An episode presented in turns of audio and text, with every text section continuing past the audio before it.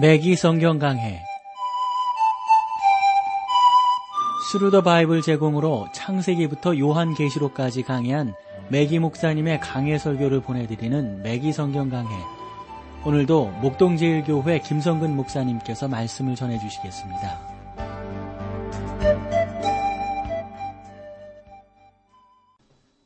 애청자 여러분 안녕하셨습니까? 맥기 성경 강해 자 오늘도 여러분들을 다니엘서로 모시겠습니다.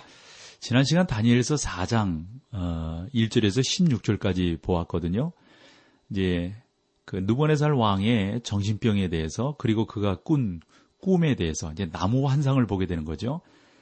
어, 바벨론 여러 지역의 박수와 술객들을 모았지만 마치지를 못했습니다. 그래서 다니엘이 그 앞에 서게 되는 것이죠. 자, 4장 17절 말씀부터 보겠습니다. 이는 순찰자들의 명령대로요, 거룩한 자들의 말대로니 곧 인생으로 지극히 높으신 자가 인간 나라를 다스리며 자기의 뜻대로 그것을 누구에게든지 주시며 또 지극히 천한 자로 그 위에 세우실 줄을 알게 하려 함이니라 하셨느니라. 그래서 요 17절 말씀을 보면 느버네셀의 꿈의 꿈을 통해서 우리가 배우는 세 가지 사실이 있습니다. 하나는 지극히 높으신 자가 인간 나라를 다스리며 만약에 여러분이 하나님께서 오늘날 왕권을 포기하시고 우주로부터 물러나셨다고 생각한다면 큰 잘못이 되는 것이죠. 우주는 하나님으로부터 결코 분리되어 있지 않습니다. 만물은 만장 속에 있고 그것들이 인류를 움직이고 있는 것입니다. 그것을 에머슨이라고 하는 사람이 말을 했거든요. 그 안장 안에는 다른 한 분이 계셔서 세상을 통치하고 계신다. 여러분, 제가 성경으로 한번 증명을 해볼 거예요. 시편 2편 4절로 6절을 보면 하늘에 계신 자가 웃으시며 주께서 저희를 비우시시리로다. 그때에 분을 바라, 바라며 진노하사 저희를 놀래어 이르시기를 내가 나의 왕을 내 거룩한 산 시온에 세웠다 하시리로다. 하나님은 당신의 목적을 갖고 세상을 운영하신다고 말씀하십니다.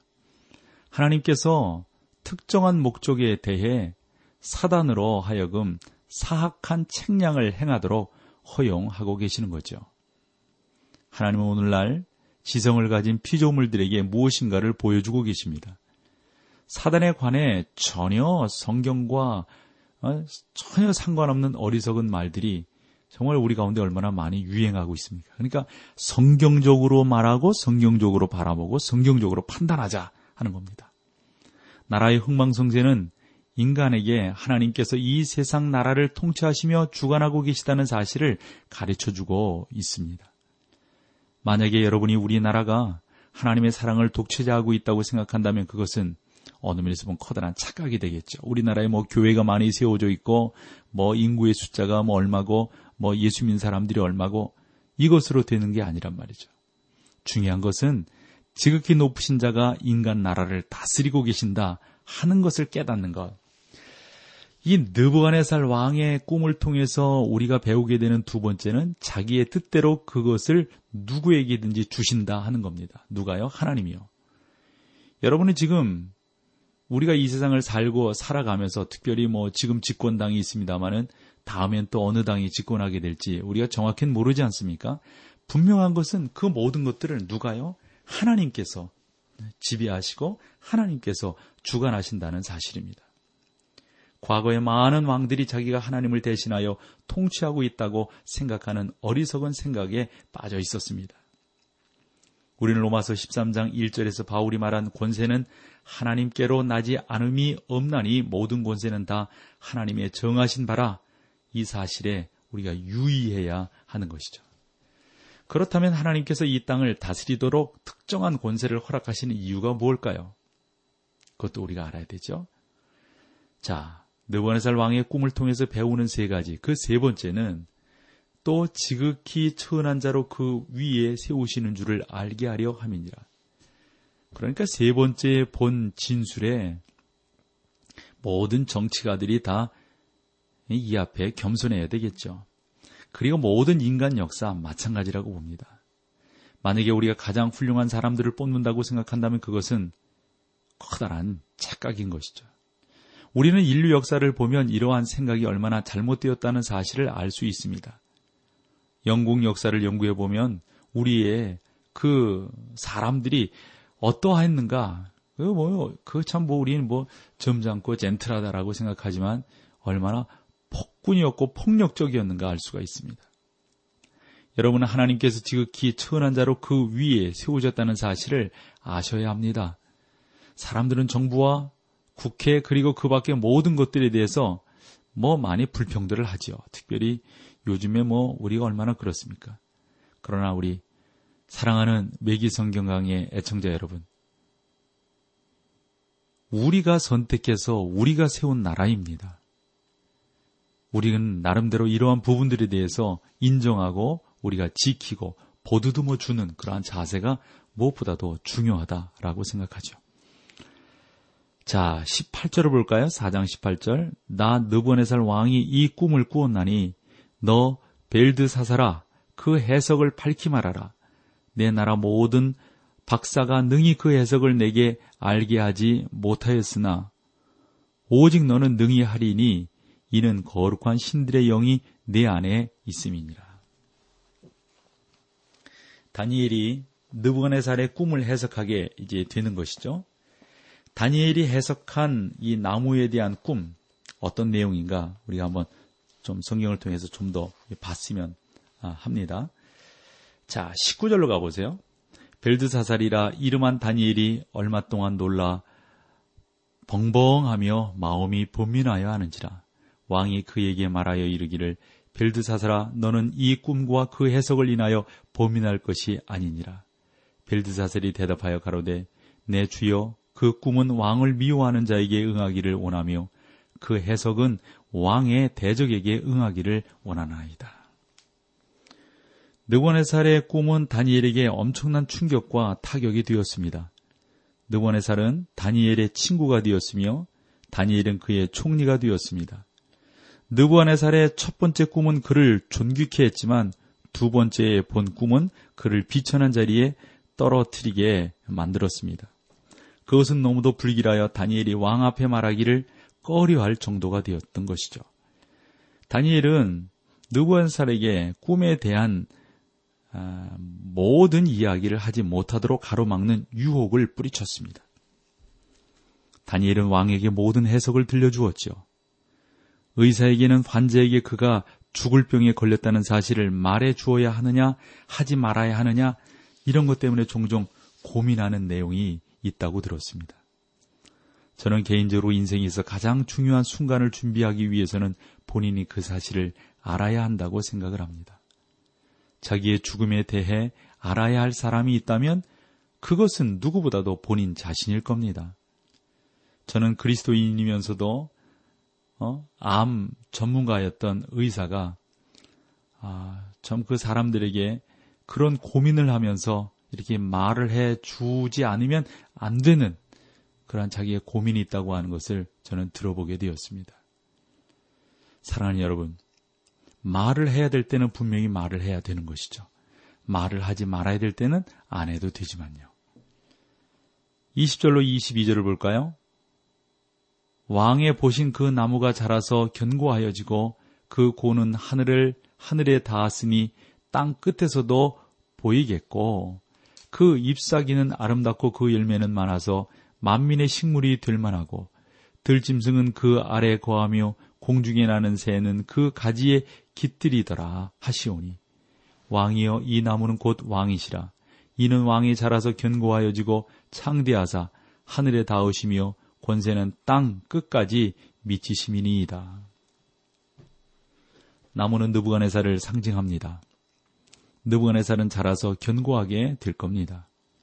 느부갓네살은 세계적인 통치자로 당시 알려진 모든 운명 세계, 문명 세계를 다스리고 있었습니다. 그래서 본절은 느부갓네살의 개인적인 통치권을 보여주고 있다고 봅니다. 23절 24절입니다. 왕이 보신즉 한 순살자 한 거룩한 자가 하늘에서 내려와서 이르기를 그 나무를 베고 멸하라. 그 뿌리에 그루터기는 땅에 남겨두고 철과 노줄로 동이고 그것을 들 총초 가운데 있게 하라.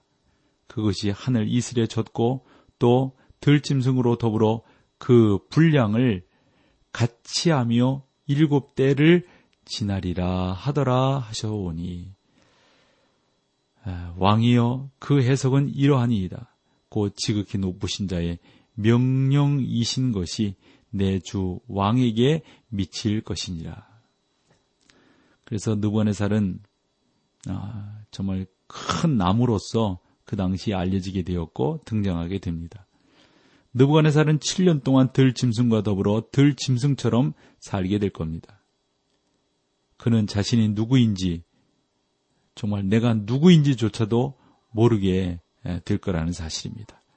자, 우리가 여기서 찬송 함께하고 계속해서 말씀을 나누겠습니다.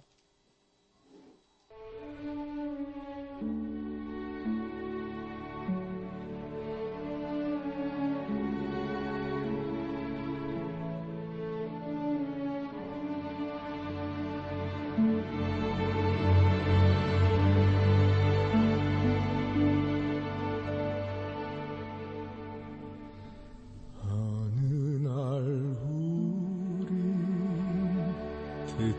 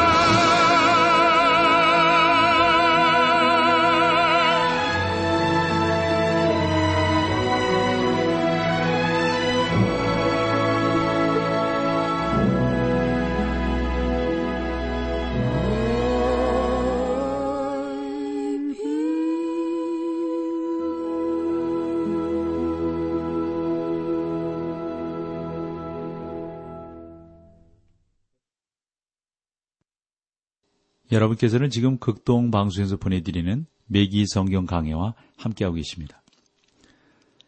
자, 4장 25절 26절 말씀으로 가보시죠. 왕이 사람에게서 쫓겨나서 들 짐승과 함께 거하며 소처럼 풀을 먹으며 하늘 이슬에 젖을 것이요 이와 같이 일곱 대를 지낼 것이라.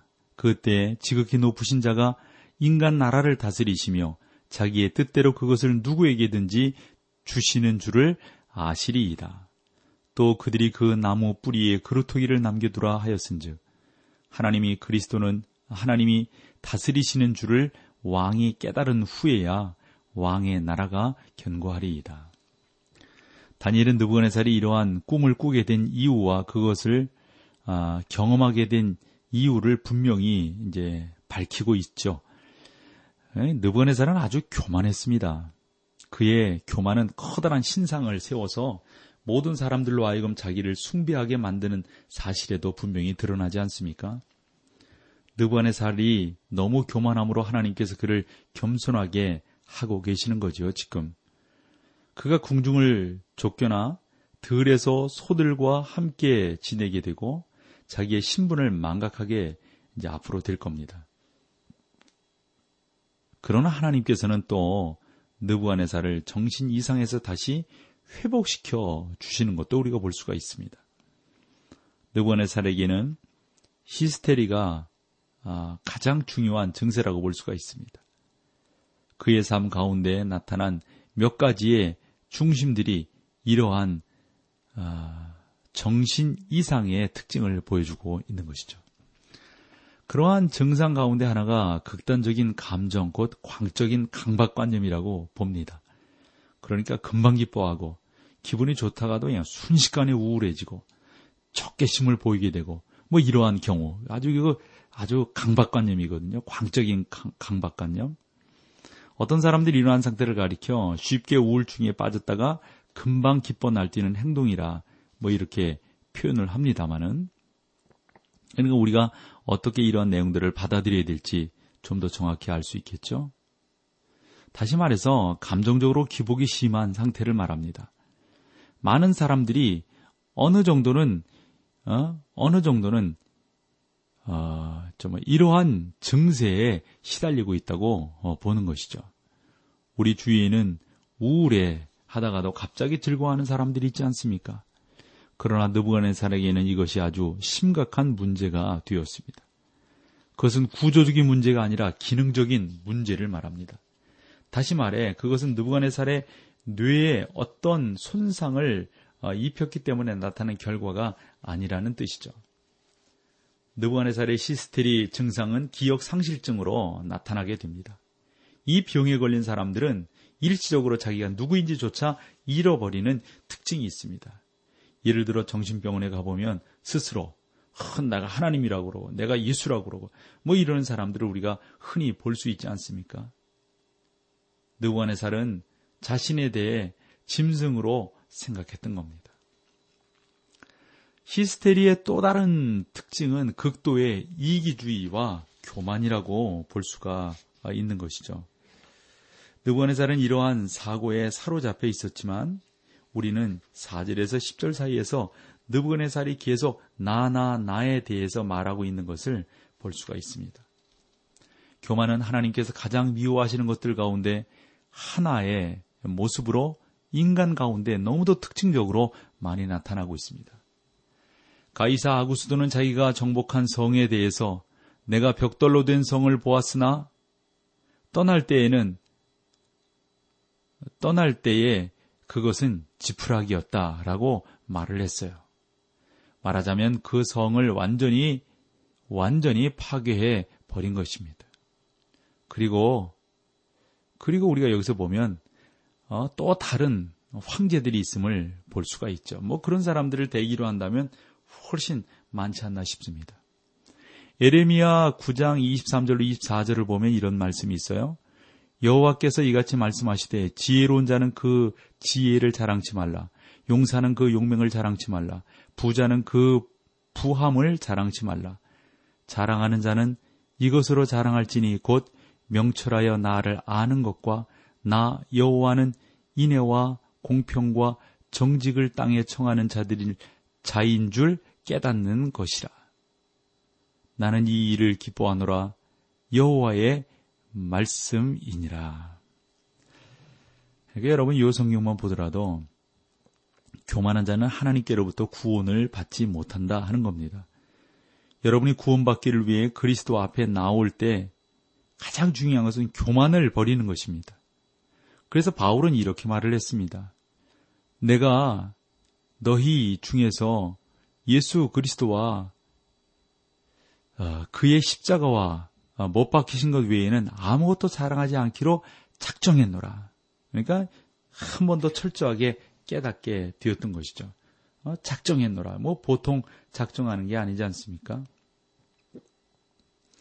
우리에게는 자랑할 것이 너무도 어, 없습니다. 사도 바울은 계속해서 그렇게 말을 했죠. 누가 너를 구별하였느뇨? 내게 있는 것 중에 받지 아니한 것이 무엇이뇨? 내가 받았은즉 어찌하여 음, 어찌하여 받지 아니하는 것 같이 자랑하느냐라고 말씀하고 있는 것을 보게 됩니다. 그 다음에 여러분들이 좀 참고로 좀 보셔야 될 성경이 있다면 잠언 16장 16절로 19절이고요. 빌립보서 2장 8절 말씀입니다. 제가 한번 읽어볼게요. 사람의 모양으로 나타나셨음에 자기를 낮추고 복종하셨으니 곧 십자가에 아, 죽으심이라. 이게 이제 빌립보서 2장 8절 말씀 아니에요? 다니엘 4장 27절을 보면 결국 아, 악순환을 되풀이하는 것이 히스테리의 특징이다라는 것을 말씀하고 있습니다. 느부갓네살의 경우에 그 주기는 7년이었습니다. 7년 동안 하나님께서 느부갓네살을 훈련시키셨던 거죠. 4장 27절 말씀을 볼까요? 그런즉 왕이여 나의 어, 간하는 것을 받으시고 공의를 행함으로 죄를 속하고 그 가난한 자를 어, 율법이 어떻게 우리 가운데 나타나는지를 온전히 바라보아라. 이렇게 설명하고 있는 것을 보게 됩니다. 느부갓네살은 마음이 불안했습니다. 그에게는 평안이 없었습니다. 느부갓네살은 온 세계를 평정했지만 아주 평정했지만 잠시 그의 권위와 또 그의 그 사람 됨됨이가 그대로 나타나게 되는 거죠. 죄 가운데 살고 있습니다. 이 죄 가운데 사는 인생들에 대해서 그 누구가 변명하고 뭐 이러니 저러니 말을 할 게, 할 게 있겠습니까? 그 할 게 없는 것이죠. 그 다음에 느부갓네살은 하나님께 이제 돌아오게 되고 의로운 생활을 하게 되는데 특별히 이제 그런 쪽으로 나아가다가 그가 끝까지 나아갔으면 좋으련만 그렇게 하지는 못하죠. 다니엘은 임박한 심판을, 심판을 피하기 위하여 느부갓네살에게 회개할 것을 촉구하게 됩니다. 그에게는 아직 구원받을 수 있는 소망이 아, 아직도 남아 있습니다. 느부갓네살은 뭐라 그럴까요? 좀 그 하나님의 평온한 평안을 누릴 수 있었는데 그것을 누리지 못했던 사람이에요. 너무 너무 궁색하게 살아가다 보니까 그렇죠. 오늘날 우리가 보게 되는 정신적이며 정서적인 그러한 말씀들은 아, 그러한 그 내용을 찾아보는 것들은 우리 가운데 참으로 유익하다라고 볼 수가 있을 겁니다. 아, 사실상 영적인 문제로부터 언제나 비롯해서 이 육신적인 문제로 끝나게 되는 것이 우리의 현 주소인데 아, 정말 그렇게 살고 싶지 않은 거죠.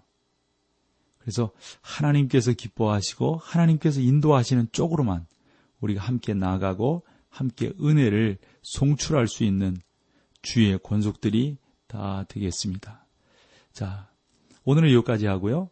다음 시간에 다시 찾아뵙도록 하죠. 함께 해주셔서 고맙습니다. 맥기 성경 강해 지금까지 Thru the Bible 제공으로 창세기부터 요한계시록까지 강해한 맥기 목사님의 강해 설교를 목동제일교회 김성근 목사님께서 전해주셨습니다. 이 시간 방송 들으시고 청취 소감을 보내주신 분께는 나침반 출판사에서 신앙서적을 보내드립니다.